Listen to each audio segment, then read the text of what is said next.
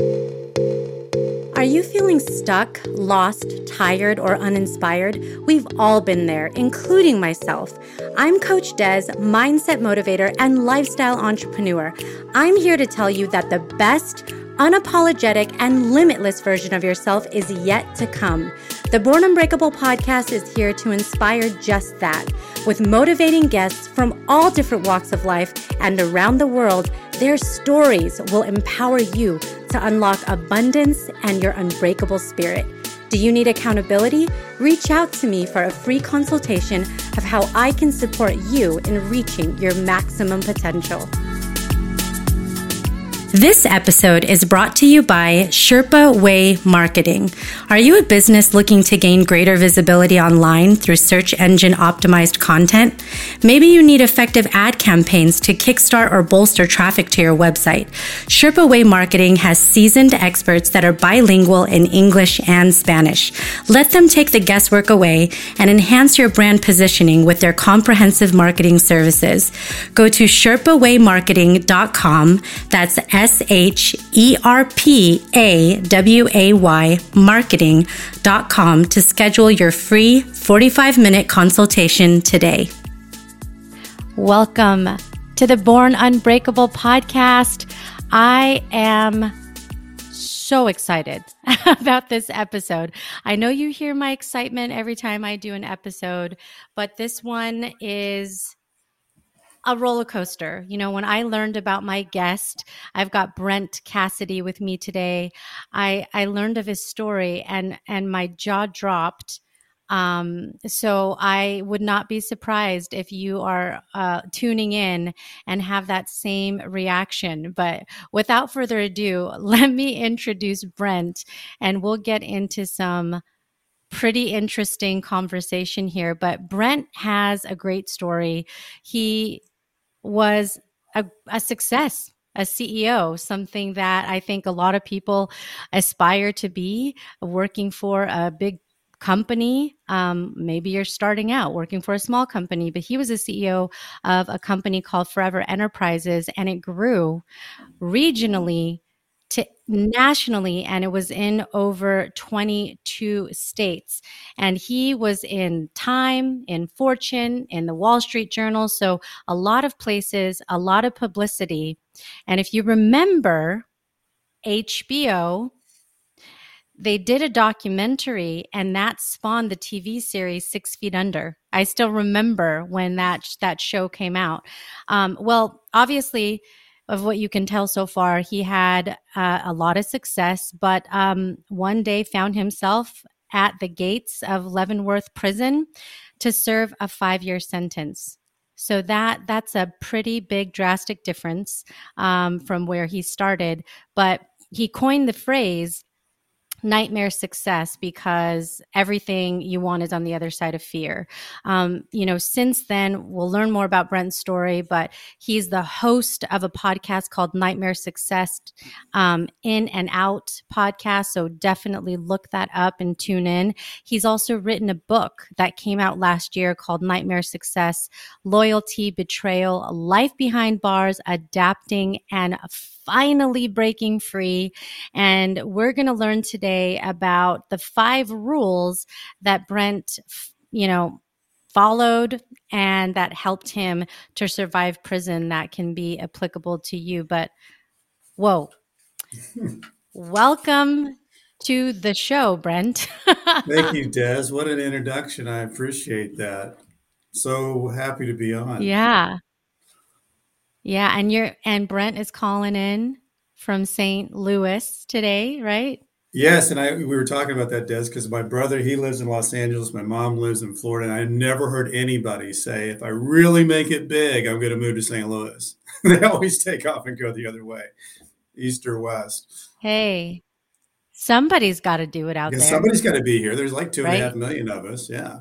They don't have a fence around. I mean, yeah. it's actually really yeah, they, uh, the kid. I've got three daughters. They've grown up here. Um, yeah, no, it's actually. In fact, we have guys that play for the St. Louis Cardinals and other pro sports, and then once they come here, they like it, and so a lot of them stay. So there's a lot of good aspects about St. Louis. I just joke about it being in the middle. No, I love no, I love that. And I, I love traveling and I've been to St. Louis. It's a great, it's a great city. Um, but you've got a great story and it's it's pretty crazy. So you've gotta you've gotta take us back here, Brent. You know, you're you're running this big company. It's a national company. How did this all, all unravel? yes. Well, you know, I always say, you know, I had it all, lost it all, and found myself standing at the gates of Leavenworth. And, um, you know, usually when something happens like this, uh, that's happened in my life, when you have what I had, you almost think that it's all great, that you've made it and it's all good. I finally made it to where I wanted to be. And sometimes I think that's where people get blindsided. They, you know, success is great, you know, life is great, second homes are great, family's great, but then you get blindsided. You, there's something you weren't paying attention to. And I grew up, Des, in a in a in an environment, a, a home where you know my dad was I idolized. He was uh, he graduated, you know, um, he, he won a state championship in high school, little bitty Buffalo high school, nobody even heard of. And then he went on and uh, he graduated number one in his law school class, and he was a D1 athlete, basketball player. So, I mean, when I was a kid, I was like, man, want to be just like this guy. And he he he ran out of law school and won some big cases. Then he got into business, but at 14 years old, all life was good and my dad was on TV a lot and he was buying stuff and it was just one of those things. Well, he came to Tyler and I, my brother, and one night, and uh, he said, "Boys," he said, "I'm in a heap of trouble, and uh, I think the only way to get out of this is uh, being federally investigated with the bank I own, and I think I'm going to plea and to get past this so I can be with you guys and and we can go and have a you know a second life and and and get away from this." And I was like, "Oh my gosh." wait a minute, how, how does this happen? This is the guy, the, the, the golden touch of everything that he did. And uh, the biggest guy, I wanted to be him. And I'm like, how in the world did this happen? So, you know, the second part of that was that, by the way, we're also going to move, which at that time, you know, we lived in a Southwest Missouri, Springfield, Missouri, and it was just like my place. So everything changed, Des. And so that was the first change in my life that was different than maybe most people have. We, my dad went to prison for six months when I was a freshman in high school, and and we kind of hit it, you know, like dad was away on vacation or he was working on and and out of out of uh, state building a new business, but it felt uncomfortable because you know you move into a new place, people say, well, where's the dad? You know, where's what's going on? that all came back. Dad came back, and there was one business out of that whole thing, Des that survived. And it was a strange business because it was a newer type concept. It was uh, it was called National Prearranged Services, and people. A guy came to my dad when he was an attorney, and he put this together as an idea. And he said, oh, I'm just going to put this in a family trust, Rhonda, Brent, and Tyler. And if anything ever comes of it, I'm going to take 50% of it by putting this together. So the company was um, you would go and you would take and make all the arrangements for your funeral ahead of time, so your family wouldn't have to do that. You pick out your your music and who'd be the pallbearers and all that, and you take and pick their casket and whatever. So it takes all the burden off the family. Newer concept, not a sexy company, but it was a needed it was a needed uh, service and that company grew. I ended up joining that company 10 years later um, after I got out of college. And um, that became a company that that was our first company, National Prearranged Services. That was the one that didn't get a lot of attention. You know, the company that Tyler and I started later on was Forever Enterprises. Forever Enterprises got tons of great attention because we were revolutionizing the way people remembered a life. We were we were creating 18, 20,000 life stories for people to, to go to the to the uh, cemetery and, and touch that screen and be introduced or reintroduced to that grandmother, great grandmother they'd never met. And then we put that on the internet, and that became something that was different that had never, you know, in, in the cemetery business, it just hadn't changed over 100 years. And now we were doing something different, got a lot of recognition for it. But the company that continued to grow from three states to 14 states to 22 states was this non sexy company. But we had two things in that company. One was sales and marketing, which I loved. And we had an insurance company I hated. I hate math. I mean, and I, I just, there's always I'm, something. It can't be I, totally perfect. Uh, I was political science theater in, in, college, so you can kind of see where I that, was a political science in college too. Okay, so we're not too much.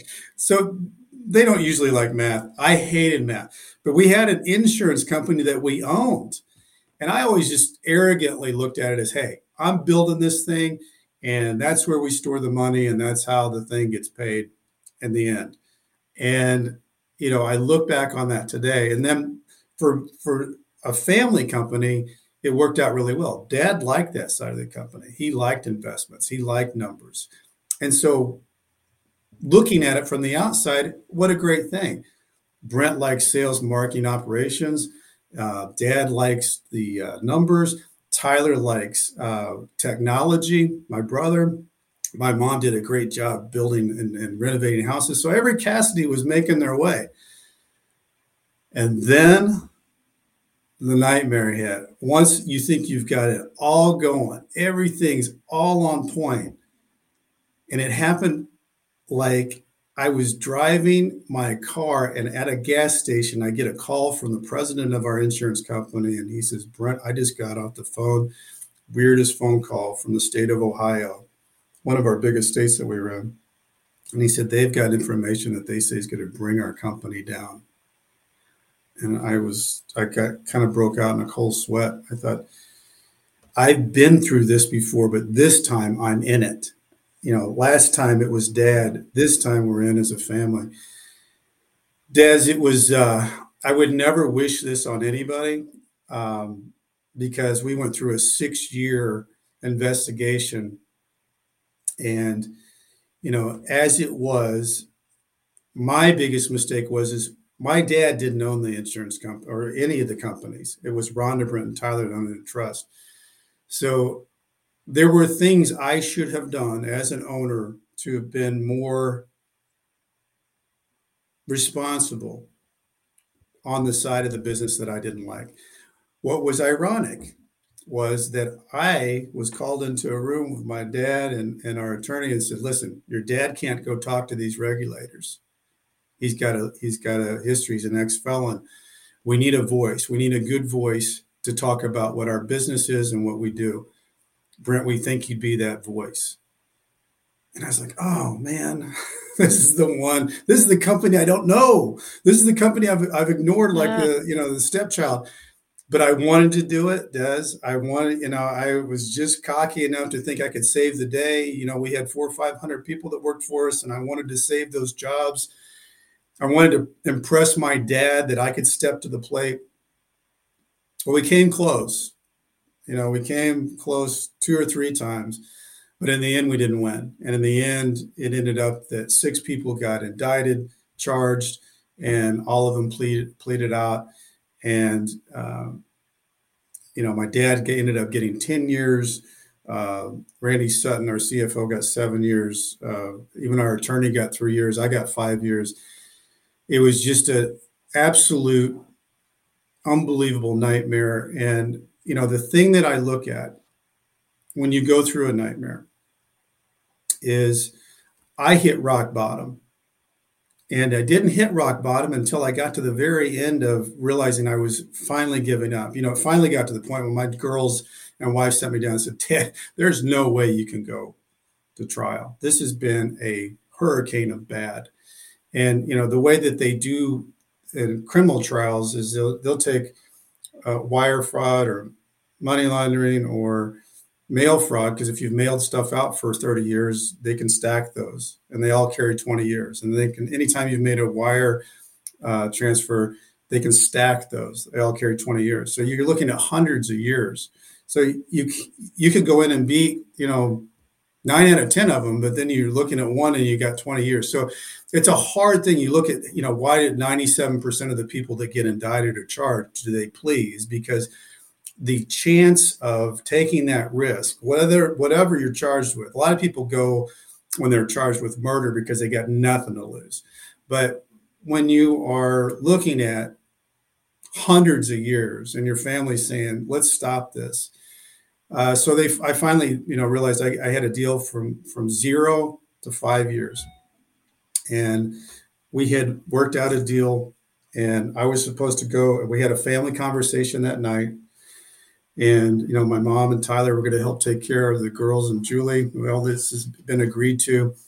I was by myself. I was going to go visit my um, family up in Nantucket that's one of the things I used to, I have this shirt that says used to have, but they were up there. I was going to go uh, fly up and see them the next day. But one of the things that happened to me Des was is that I had up to that point I had been fighting all this time, and it was like all of a sudden it just kind of fell over me that I've I've quit the fight. Where am I now? And I thought, okay, the kids are going to be taken care of. It sounds like that's going to be taken care of. Julie, she, my wife, she's been such a warrior through this. She needs a new start. Who needs? Could I live as an ex-felon for the rest of my life? Do they need this stain on the on them as a dad or as a husband? And I started drinking. I was by myself, which was bad. Drinking by yourself is not a good uh, concoction for anybody.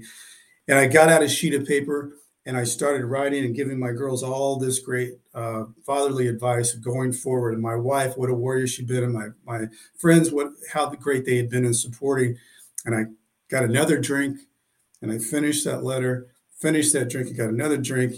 I grabbed my keys and I went downstairs to the garage. And I didn't know if I was to go run into a tree or just let the car run. And Des, it's like something that you know you'll always remember the rest of your life. It was like something hit me like a uh, like a bolt. I almost felt like I got jolted. I was like, "Oh my God, Brent, what are, what are you doing? This is this is you. You're, you're the glass half full guy. Can you imagine? I'm thinking to myself, can you imagine, Brent, how your family would see your girls, my three girls, like just gave up, a quitter, to go out this way? What a horrible legacy. And I, th- I just at that moment, I thought, I, I can't do this to myself of this blaming, victimhood, why me? I'm flipping the script right now and I'm surviving.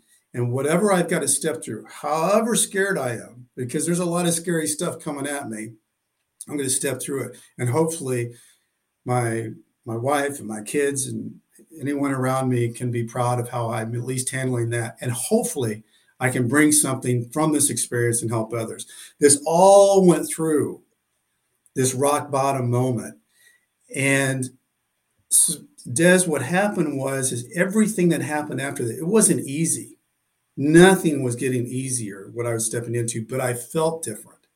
I felt like I fought for this things for six years. I hit a wall. I went all the way down to blaming, faults, why me, why this. And once I flipped that script and I and I because here's the thing about victimhood. Victimhood is something that will take all your strength away from you because you're you're pulling and you're you're you're projecting out that this his fault, it's her fault, it's bad luck, all these different things that you can make up, but it doesn't give you strength. Surviving gives you strength because it makes you stand up taller, it makes you step stronger, it makes you stronger. So when I was standing at that gate at Leavenworth, I was absolutely, I mean, backing up. You wait after you plead, you know, to get that letter in the mail. Where am I going? You know, you have this time period of strangeness of, you know, you're waiting and your every day is like the last day, you know, you're, you're, you're experiencing you know, not wanting to the day to be over, you know, because you want to see your kids and your wife and you know you're closing in. And then you get this letter that tells you where you're going. And mine said Leavenworth. I thought, oh my God, I've heard of that one. That doesn't sound good. And when I when I got pulled off and, and, and was standing at that gate, what I thought to myself was, Des, is that everything that I love is behind me. Everything mm. that is unknown to me is in front of me, and I've got to step through it. I've got to have strategies of something to get me through this. And that's how I learned how to live in that unknown prison environment. Oh my gosh. It's just mind boggling.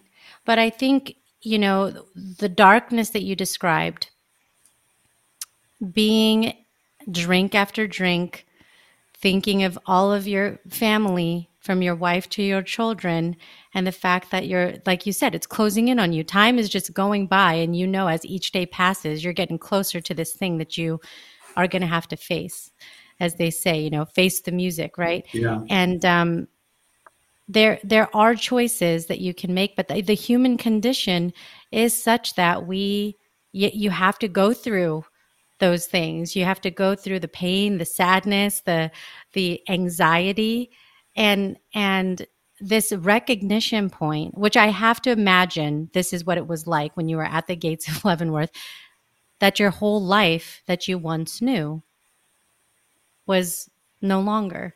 Right. And and that that's got to be this you know all of a sudden you're you have this new canvas that you have to figure out what you want to paint on it. Yeah and it's um and the prison world is interesting too, Des, because um, you walk in there and you walk in individually and you don't know anything and they don't tell you anything. That's one of the things you learn, you know, as, as soon as those gates open and you start walking, you can feel it. You can feel freedom coming off of you. And it, it you, it's almost like a physical thing. And the other thing that you know is, is that anything that you ask won't be answered and it's not something that you because it's unknown they want you to feel that. You know they want to put you in that cell immediately through this uh, orientation so that you don't know how long you're going to stay in that cell. You don't know if it's going to be five minutes or five days. And all those things start getting into your structure your mind like okay i get it. I have no control so how do i at least feel like i have control and mm-hmm. as I as I started living that life, I did. Here's one thing I can always say to people, and I went and spoke to a college the other day about this. Nothing is ever as bad as your mind makes it out to be. Not even prison. Nothing is ever as bad as your mind makes it out to be. What my mind thought when I was standing at that gate to what actually happened, not nearly as bad. I found immediately within an hour after I made it to through orientation of, of that hazing period, I had a um, immediately they took me up to my bunk. So I had a bunk bed, uh, a plastic chair, and a locker. That's what my life had been condensed to. But this guy walks up to me and he says, "Hey, you must be uh, my new bunkie." this little short, boxy guy looked like he, he was a Hispanic guy. He was, uh, looked like he could basically beat anybody up in the in our dorm there so there's 50 bunk beds. Everybody had a chair and a locker. And if you ever earned your way into the what we call the suburbs, you could have your own cell with a two man cell, which was downstairs. But my new bunkie, um, Romo, he, as I found out later, he was he was a guy that was was uh, he was uh, the shot caller for the Texas Homeboys, and he was known. And we hit it off within just the first five or two, he said, "I got to, I got to help you make your bed. We got to make it military style because that's they do these inspections here with a warden." He said, "Don't put anything in that locker." He said, "We're to clean that up." Immediately, he was helping me, and then he took me and to the other side of the the uh, dorm. He said, "Jim Clark, meet Brent Cassidy. He's one of you." He said, "He hasn't ever been here before. You can tell. So, so help him out." So. I find out that this Jim Clark strangely enough, I'm in Kansas in Leavenworth. Find out that Jim Clark went to the same high school as me. We both played basketball, and he was just eight years older. I don't know how in the world that kind of stuff happens, but it did. And then I, you know, the end of my day was is that, or as I was part of this, is I went downstairs because I asked Jim. I said, I heard you can make a phone call to your family once you get in here. Is that true? And he said, if you go down and talk to the counselor, they'll let you use the phone. So anyway, I went down and I and had this uh, Mr. Goodwin who was one of the good guys in the prison, and he said, "Yeah," and he gave he said, "What's your phone number?" And then I made that phone call, and on the other end of the line, it's like, oh. And I told my wife and kids, I said, you know, I've made it in, and believe it or not, I've got some people that are really helping me here. I'm going to be okay. That has to be a relief for your family because mm. that is not how I would imagine the experience to be. So for your wife and children to hear, oh yeah, I'm meeting people, they're helping me out, I'm getting settled in. It's like, oh, okay, well, I think it, I glad think it did put their mind you know, at ease, Des, and I, I think, um, you know, that experience that day taught me something as a you don't know what you don't know. So don't assume that you know. And so many things you find out in prison are so much applicable to the outside. You know, the old the um, the movie Shawshank Redemption has so many good things in it. I don't know if you've seen that movie, but it, it you know, with Morgan Freeman and and uh, Tim um, plays Andy Dufresne. That that one line where they say "get busy living" or "get busy dying," that is really how prison is. You either see people that are trying to make it work and trying not to lose themselves, and then you see people that have given up and they become institutionalized. Strangely enough, when you get out of prison, that is also what you see. Um, you know, I tried so much and strived to not lose myself in prison, and I, you know, I, I had a good job. Um, I stayed, you know, I, I, that's one of the things it does. I was going to tell you that night when I got in bed, and I wish I would have had a pillow, but they were out of pillows, so I used my coat. And it, and we had light coming from the bathroom there because I was only two bunk beds away from the bathroom door. I thought, you know what I'm going to do? I'm going to do what I've always done when I've entered a new situation. I'm going to I'm going to set some goals. I'm going to just take a piece of paper here and just write it down. And what I wrote down that night was is that I first um, my first thing was is that I was I needed to get a good prison job. My second thing was I'm going to get in the best shape I've ever been in in my whole life. My third thing was is I'm going to read as many books as I can to keep myself being me and, and somewhat of an escape for here. Um, I needed to get into this program that I'd been re- recommended for that would give me a year off my sentence, and I had to find the right people to do that.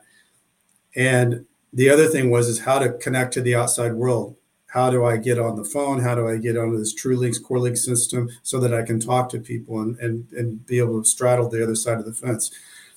And that was really very basic of what I wrote down that night, but it kept me to where, and then my five principles that I lived with really as I kind of grew my, when I grew my business Des, I found that these principles actually helped me survive prison and not lose myself in prison. If you don't mind, I'd like to share them with you because I think it, there's some they're good for prison, they're good for life, and they're good for business. And it kept me from being I lost. love that. Yeah. Okay. So the first thing was, first thing was Des is that, and it always worked for me when I was like a young twenty something is uh, humble yourself and ask for advice and it, in prison, it was so important to look around and just take it in and see, you know, is there somebody, you know, does somebody have a job that I'd like to have? Does somebody look like they're getting along? Does somebody have a workout routine? Any of those things. Somebody looks like they're doing their time better. Talk to them, see how it's working. And it's always so amazing to me how people are willing to tell you about it. Same thing in business. You know, when I was a up and coming young kid, you know, growing a company, I'd read something in the newspaper or a magazine article, and I would just call them and say, "Hey, I just read this incredible article about you, and, and this is really interesting because this is something I'd like to do." And it was always amazing to me that first of all that you could get a hold of them, and secondly because they were kind of proud of themselves and what they were doing, they'd tell you how they did it, and you know, all of a sudden you got the answers to the test before the test, and but it, you have to humble yourself. Right. You don't know all the answers. So that one really helped me in prison because I was able to take in a lot and then decide, okay, what fits for me? How does that fit me? Can I use that? Is that how I can do my time? The second thing was, and I brought up Shawshank Redemption because you've got to have and find your Zihuatanejo. Everybody has to have a Zihuatanejo. In the movie, the thing that kept Andy, who was wrongly convicted of murder, chipping through that wall in his cell for 19 years was was Zihuatanejo. His Zihuatanejo was, and you could see it when he talked about it. His li- eyes would light up. You know, it's the bluest of the Pacific. It was the widest of the sands. It's the old boat that he's going to fix up for the fishing excursions with his friends. It's the old inn that he's going to invite his friends to. That kept in, in every day he had holes in his pockets and he let out that wall. He rewarded himself every day for staying on, staying on track, staying on track, staying on track that Zihuatanejo, whether you're in prison or you're out of prison, why you doing what you're doing and what's keeping you on track. You got to have a goal and a plan that gets you up, out, action. Because if you don't, you know, it's the old thing where they say, you know, a goal without a plan is like having a map or having a destination without a map. I mean, you could just drive all over the place, run out of gas, not even know how close you are. But if you have a map, you can you can get off even into the ditch, but know where you're going because you've got the map. It's so important in the worst of times or the best of times to have your Zihuatanejo because that keeps you taking those steps, even if it scares you, even if it's the unknown. You know, the unknown is usually where you're wanting to go. You know, that's usually, mm-hmm. and what happens is when I was talking about being institutionalized, people in prison getting institutionalized by getting into this ugly this routine but it's what they know and it becomes their comfort and then they become unfamiliar with freedom and they'll catch another charge mm-hmm. and they'll do something to stay in longer because this is what they know they can't step out of and that's what happens when you're when you're on the outside is the you know the bad marriage the the bad job whatever those things are you built up prisons in your own mind and you're not allowing yourself to step out to what you want. So the, the the third thing is, and this was big to me. My daughter made me a calendar every year that I was in, and I would write in that calendar every night when I went to bed. And and the third one is is win the day, one day at a time. Unfair things happen. Move on and make a difference regardless. Okay, so I don't ever want to be pretending like people don't have bad days. I had bad days in prison. What I did was is I just went all the way down, all the way down. Just felt sorry for myself, you know, whatever it was. My trick was to my brain was not to have two bad days in prison. And so I couldn't my thing was I might have written and this would have been a bad day, but this second block, second day, I had to find something that that I could win the day with two bad days in a row will is a slippery slope to get you in a bad situation to where you're, you're going down the wrong way now easier to be on the slippery mm-hmm. slope than to, to, to steady yourself to not have two bad days. So win the day one day at a time. Unfair things happen make a difference regardless is something that i think everybody can use. The other thing about prison was is i couldn't look five years into the future. I couldn't look three years in the future. It's too overwhelming. I could look at the day, I could look at the week. And if I could get through that, that was surviving. Not three years, not five years. How do I how do I win today? How do I be myself today? And then you can win the week and the month. So that's the fourth thing was obviously a big one because here I am in prison and I've made mistakes Learn from your mistakes. They do not define you, but they do make you wiser. And I think this is one of the things that younger people get confused with. They're afraid to make mistakes because they see it as failure. Mistakes are always about growth unless you're trying to unless you're making the same mistake over and over. There's a difference.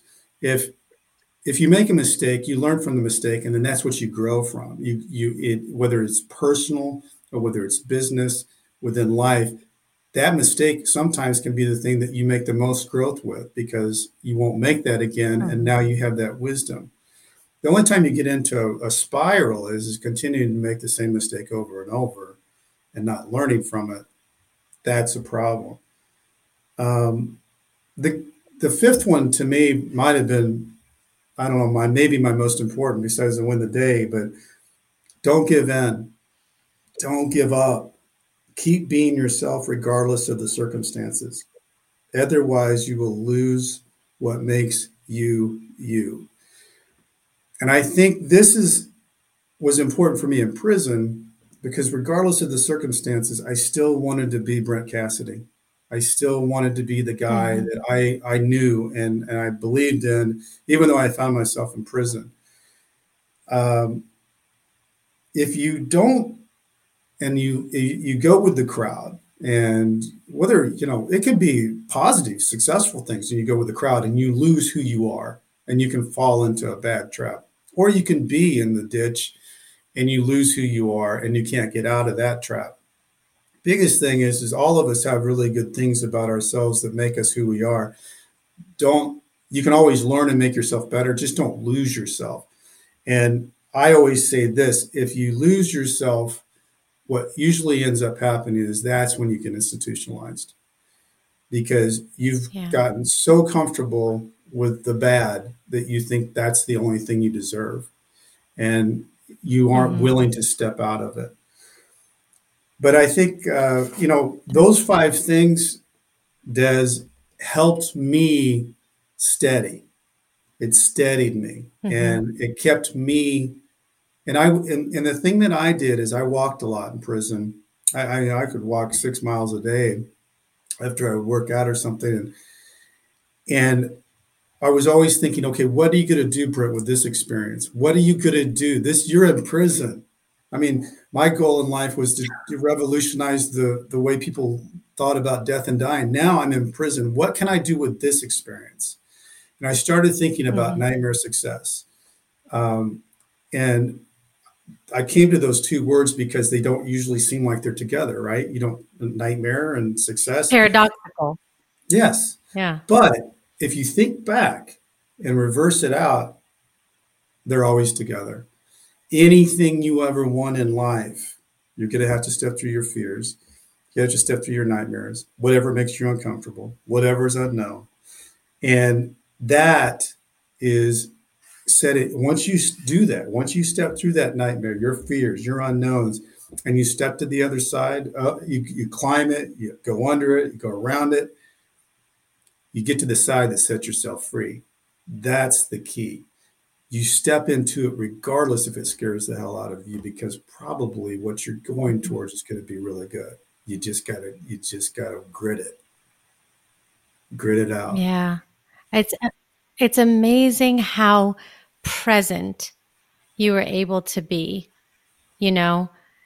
And that that i think is something that carried you through is knowing that you only had that time to do with it what you could. What what you know and that was to read learn reflect think about what the future looked like because that's what you actually could influence and uh I think that's incredible. You know, I, I shared this post the just last night, I think, and it says something like, um, well, I'll have to, I'll, I'll look at it so I, I can be really accurate. But what you said reminded me of it. And it's, um, don't judge yourself by your past. You don't live there anymore. Love that. So, you know, there's lessons in everything. There's lessons that we get from positive things that happen, but I think the greatest lessons, like you said, come when the most difficult things happen. That's when your resilience is tested. Yeah. And you have a choice every day. And I think that that's that second rule that you had about your why is so important because it's easy to get lost. Yeah. It's easy to get lost and just say, you know what? This sucks. Prison sucks. Like, yeah. I don't want to be here.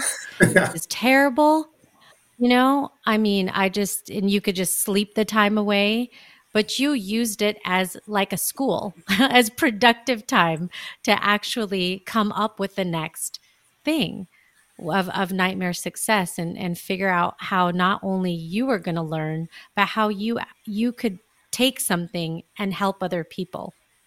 Well, That's what I really does is, uh, you know, amazing. doing doing the podcast, uh, Nightmare Success In and Out. It was, um, you know, I was doing interviews on podcasts. I thought, well, I had to have a podcast, and I looked and I thought, well, good God, I have 50 people I was at Leavenworth with on my Facebook. Why don't I talk to them? They've got great stories. I've, I've heard a lot of them, and we'll just talk about life yeah. before prison, life in prison, life out of prison and what's re- really been cool about it is that when people go to prison, unless you know somebody who's been to prison, um, they kind of look at you like, is he a prison creature? You know, what he look different? Is he act different? You know, it's it's you know, you just kind of get that. You know, he was in prison, or she was. You're in getting sized up a little bit right? I mean, you're you're coming in, and people are looking at you like, yeah. "Are you going to make it here? Yeah, Is this yeah. going to, you know, are you right. Gonna crack in here?" My my brother in law has been in law enforcement for over two decades, and he's a sergeant in uh, prison, and um, the, I mean, the stories are unbelievable, and yeah. and like you said, there's there is a there's a lot of the same people that he sees. I'll tell you mm-hmm. that.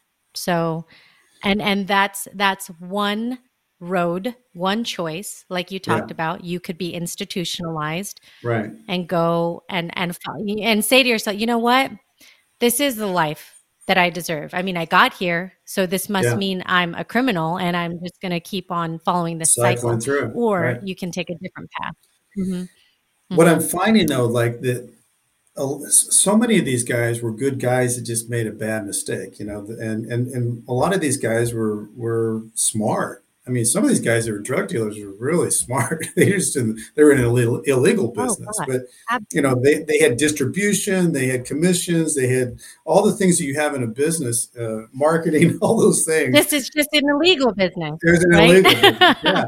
So I, I found that fascinating, but the, the other, cause I thought, well, gosh, our businesses are a lot alike, but the, when I when we've gotten on this platform where they tell their stories, what I think happens because it, this is one of these things, the passions I have now is that these second chances when you come out because the, the numbers are so bad. Does there, there are three um, in three years, two thirds go back. In five years, three fourths go back. So the recidivism rate is so bad. But there's some reasons why that happens. There's um, it's really hard to get a job and you got to check a box off. It's really hard to find a place to live because you have to check a box off. Uh, it's hard to get credit. So those three things, if you don't have a family or friends that are helping you, you can really fall pretty quickly into a bad situation of what you were familiar with just to survive.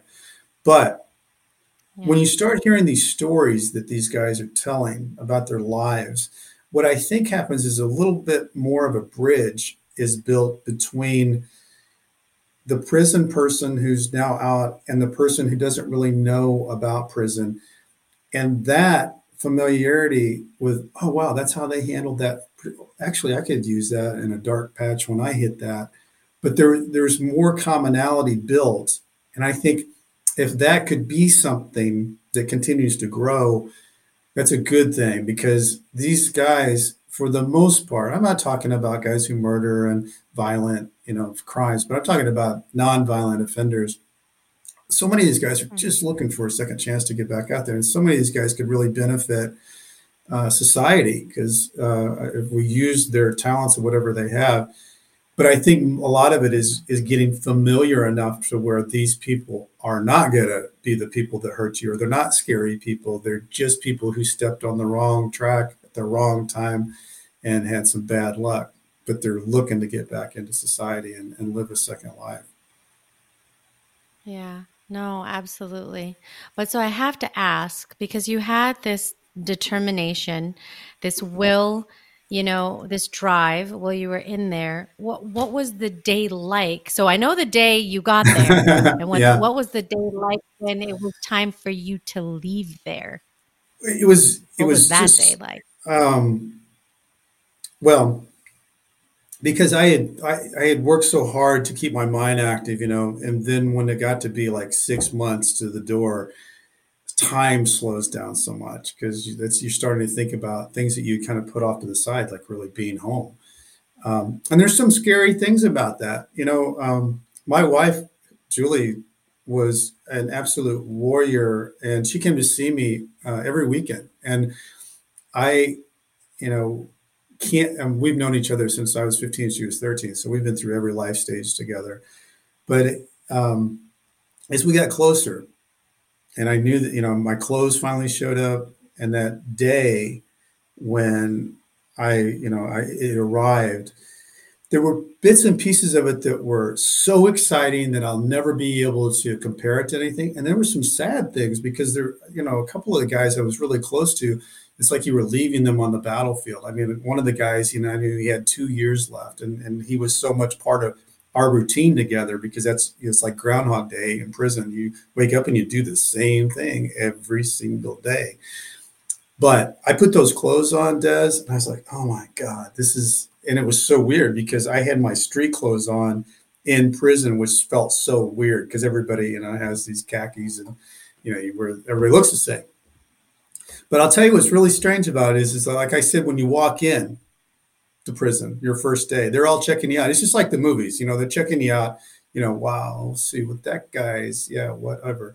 And you, you walk in alone and you're being checked. When I was leaving, it was like there was a line of guys and and we were slapping high fives and and getting, you know, it was just it, it was like uh, such a exactly 180 degree difference than walking in and and then to be walking those steps knowing that on the other side of that wall was my family my three daughters and my wife and we were going to walk out of there and drive away. And i you know they i walked up and we hugged and we it was a feeling of all of us because when somebody goes to prison the whole family goes to prison one way or the other. And it was almost like we were just this huge sigh that we had made it. And and it was almost like an accomplishment of time that we had survived it.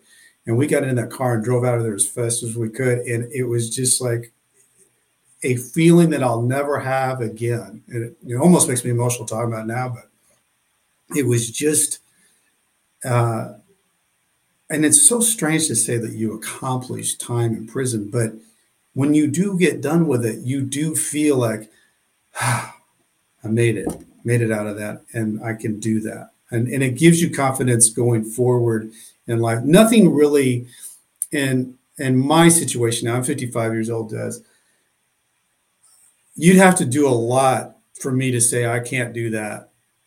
I I don't get easily scared of situations. I can get nervous. I can get um, excited. I can get that fear factor but not to do it, I'll almost mm-hmm. step into anything now uh, because I just have that whatever that is that shed off of me, and I don't want to waste any time. And if something looks like it's going to be an opportunity or something that can benefit or any of those things, I'm stepping. And you know, I think that's the biggest yeah. thing that you can tell people is steps and action will shed your fear quite a bit because the first step is, oh man, that wasn't as bad as I thought it was going to be. Second step is, oh, I'm already getting into it. Third step is like, huh, I got this, and that's that's how people mm-hmm. get to where they're going. They they trick their mind into the very first thing that's the toughest is to take the first step into the unknown. Yeah, you can do that. You can take the second one. I yeah, but you you you you can go down a rabbit hole oh yeah. spiral you know? And that's and that's i think that that's the danger. And that's that's exactly what you're talking about is you one foot after the other. And i love how you said one day at a time. So that's all you can do. That's all you, you can can't do. think. And i think you know i think that's one of the things that paralyzes people. Um, they might have this fantastic plan but they can't get out of it because it's overwhelming. You know, it's their five year plan or their 10 year plan, but what is today? What's your deal today? That's mm-hmm. that's the thing that you got to start working with first. What am I doing today? does it get me to where I'm wanting yeah. to go? It either does or it doesn't. Right here, right now. Right? Now. right? yeah, that's right. Yeah. It's oh, it's incredible.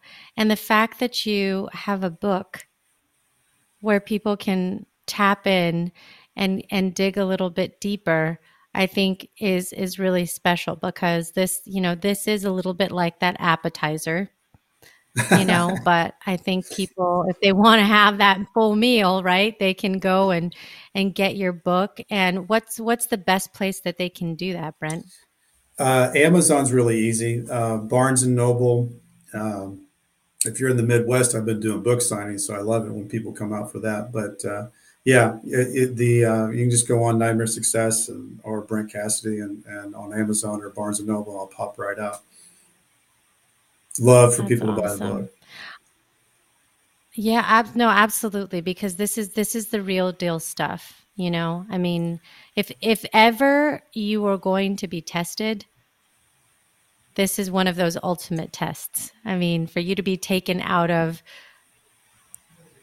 civilization, you know, regular day to day, and and then be enclosed, limited, you know, you. It's kind of like Survivor or something. You know, they've got all these is. shows. I used to watch that a lot. How does the right like your your mental game gets yeah. tested when you when when things get taken essentially taken away from you you know there's like naked and afraid and all these different shows of like okay if, if you were taken sent out of your element and you had to be on you know and and, and with some new devices what would you do how would you, i like that how Des. would you be I, and and Des, I think that's a good uh, analogy of Survivor because you know those strategies of how people in some some people will surprise you on that show. Like, wow, I didn't know they could do that. I didn't think that they'd be able to do that. And so much of it is mindset. One of my favorite quotes is uh, the old Henry Ford quote. And it's you know, whether you think you can or whether you think you can't, you are right. You are right. That's right and it's you know it, it really right. does come down to mindset mm-hmm. yeah well and and speaking of that i wanted to ask you a couple questions that mm-hmm. just can help people to get to know you and your mindset um, and the first one is related to the title of my show which is called born unbreakable and my which question is what makes you thank you so much um, what makes you unbreakable brent well, I think that with what I've gone through, I believe that if you have, you've got to have support. And I have a family that I lost everything, but I didn't lose them. And, you know, I don't know what my time would have been like if I hadn't have had that. That probably mm-hmm. is the thing that makes me the most unbreakable is having that unit that we unconditional uh, support, love, uh, to be able to know that that's always there. I think, you know, that's the thing I, I cherish the most now. The, mo- the thing I had the most gratitude about that I have that I didn't lose. And, you know, I just went through, uh, my second daughter got married uh, this last weekend. And my oldest daughter is getting ready to have twins in a couple of months. And I think when I hit those moments in time, you know, I was thinking, ah, just thank God I'm here. You know, just thank God I can experience wow. this. And and I don't think that's one of the things, you know, you know, um, in being born unbreakable is is that you have to believe, you have to have some kind of inner confidence that no matter what happens, I'm not gonna, I'm not gonna give. And I came really close to that that night that I, you know, was feeling sorry for myself. And thank gosh, I, I shook it off. But um, yeah, I look at I look at the the fact of, of the strength of the family is is what has gotten me to feel. And and there's something where you're wired a certain way. I mean, I easy thing for me to do getting out of prison would have been just to go and become faceless and and not be visible. And and I really wanted to use what had happened in my life to see if I could benefit other people in their lives. And that fills me up and I'm living a different life now than I did, you know, in my 40s and 30s and 20s. But I'm really getting filled up by what I'm doing right now, and it's not about money. It's not about whatever that is. It's it's about are you making a difference? Are you affecting change? And, yeah. and how does that feel? It feels that that that can feel pretty good. Fulfillment looks a lot different now, huh? After those experiences. That's. That's so true. What about your bucket list? Mm. What is something on your bucket list that you want to accomplish? Well, I mean, where I'm at right now, I would love to see, you know, Nightmare Success grow into a national brand, uh, and that that's a that's a business thing. For my um, for my bucket list of things that I would like to do in life, I my my girls were really good tennis players, and I would love to be able to somehow create a situation where we could all go to Wimbledon. It would just be like that. It would just be the best of, or the U.S. Open, but Wimbledon would be so cool. Um, I've always wanted to go to Italy. That would be a bucket list item. Um, and uh, Cassidy, you know, I, I, there's a there's an old Cassidy pub over there in Ireland. I'd love to visit that someday. And ultimately, I don't have these. Like, if I could end my life uh, retired down Table Rock Lake with a boat, listening to the Eagles on the radio, riding with Julie and watching the sun go down, I'd be pretty happy. Pretty happy guy. It sounds it, that sounds like pure joy right there. But I I love that. And I have and I have all the faith that you are going to do those things because uh, you have demonstrated that when you're committed to doing something, you you sure do um, accomplish it. So I, I have the faith in that. What about a limiting belief? What is a limiting, a self-limiting belief that you've had to overcome? Oh wow, that's a good question. Good question. Um, because I, you know, there's there's all different kinds of limiting beliefs that you have as you are in different stages of your life. Um, you know, I guess one of the things that I had as a limiting belief for me was, is I was a kid who grew up in a small town, and when I got into um, bigger situations, was it did it, did I belong?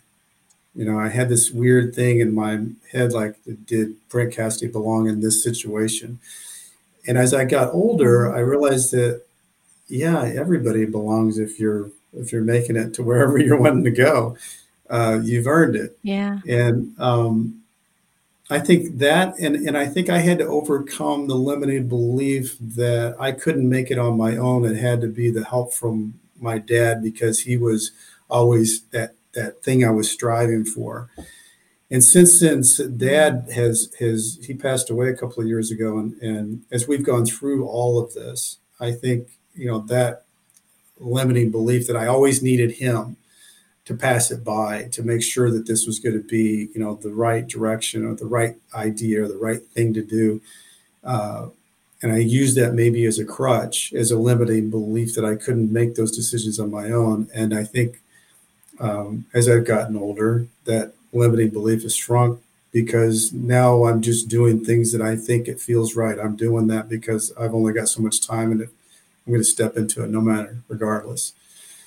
So yeah, and that's a yeah. weird thing when you get into a family business too, is because I think that's why you see um, like famous uh, rock bands uh, break up. Like you see the Eagles and Beatles and all those different people break up because they all want it on their own you know, your family business. It's mine. It's on my own. Yeah. I did that.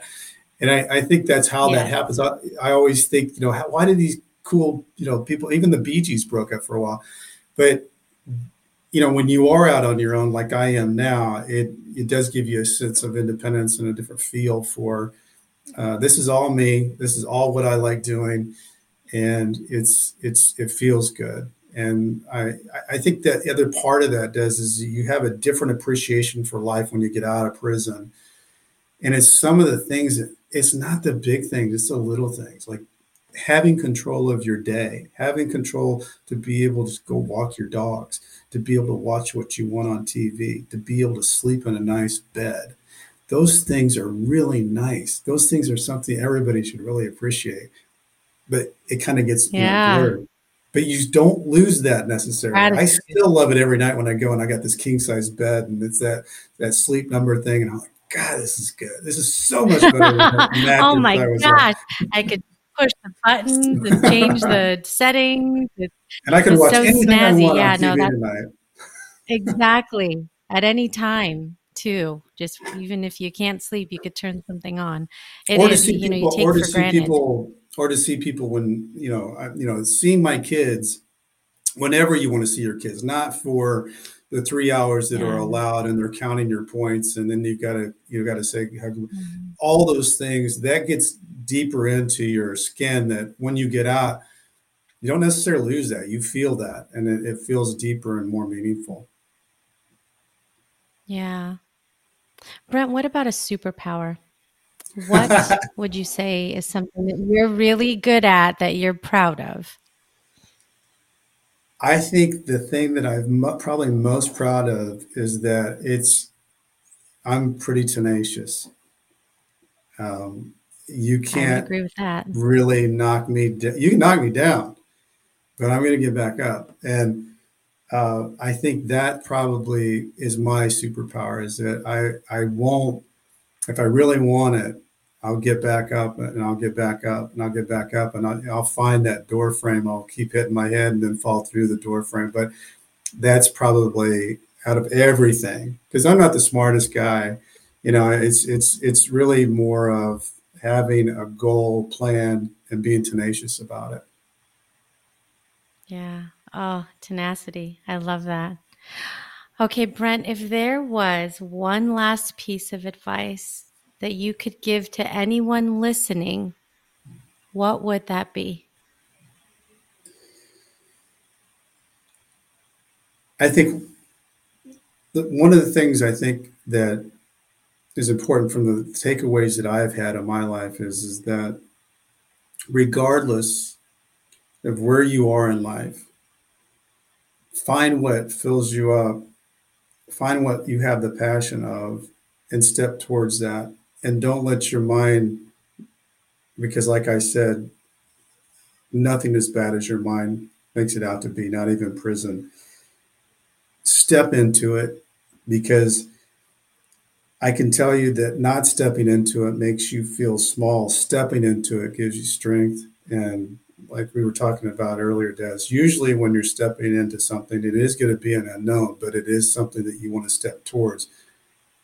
Go ahead and do it and you'll feel better as you keep taking those steps. Action is a freedom, and you don't want to not take those steps because that's that institutionalized feeling of, you know, basically looking at what could I be, what what what am I missing, and and having that uh, fear of missing out just step into it.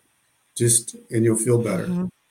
each every step will make you feel like you're doing something that's positive. Even and i'm not saying that there's not going to be steps that you take that will knock you off track but as long as you keep taking action and stepping forward if i get stepped back a little bit just take another step forward it'll change your life. Yeah Oh, that is so powerful.